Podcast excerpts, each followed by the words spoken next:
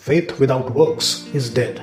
James chapter 2 verse 14 to 26 explains this and says, What good is it, my brothers, if someone says he has faith but does not have works? Can that faith save him? These verses sometimes taken out of context in an attempt to create a works-based system of righteousness, to make works part of what justifies us before God.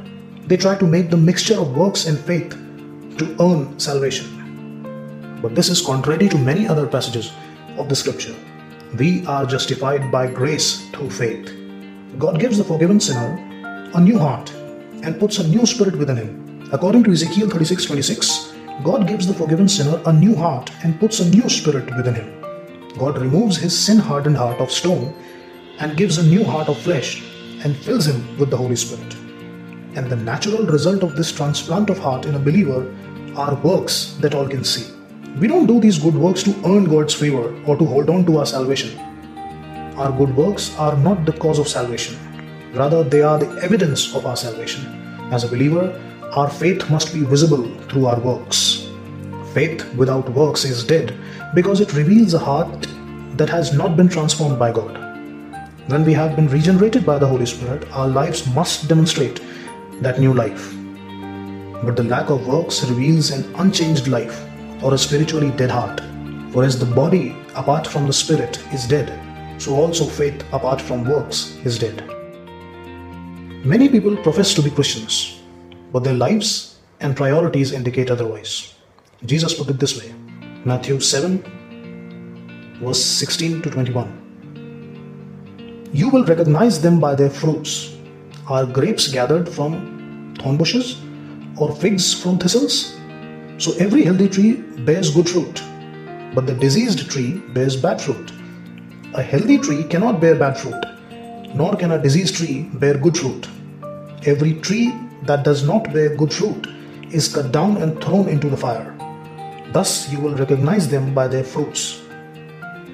Not everyone who says to me, Lord, Lord, will enter the kingdom of heaven, but the one who does the will of my Father who is in heaven precious people of God. Obedience to God is the mark of true saving faith. A lifestyle of obedience requires a moment by moment decision to obey God in the little and big things that occur each day. Will we fail? Of course. Does messing up means we aren't believers? No, God works on us and in us little by little. God doesn't make us perfect the moment we believe. Instead, we grow, mess up, learn from our mistakes, wash our feet, and move on. But let's never forget that faith without works does not speak of God's love, power, mercy, and sovereignty. Let's never forget that faith without works will not serve to edify the church, but rather to discredit God. I don't want anyone to misunderstand what I have told you today. I have not said that we can be saved by works. Anyone who says this is very, very wrong.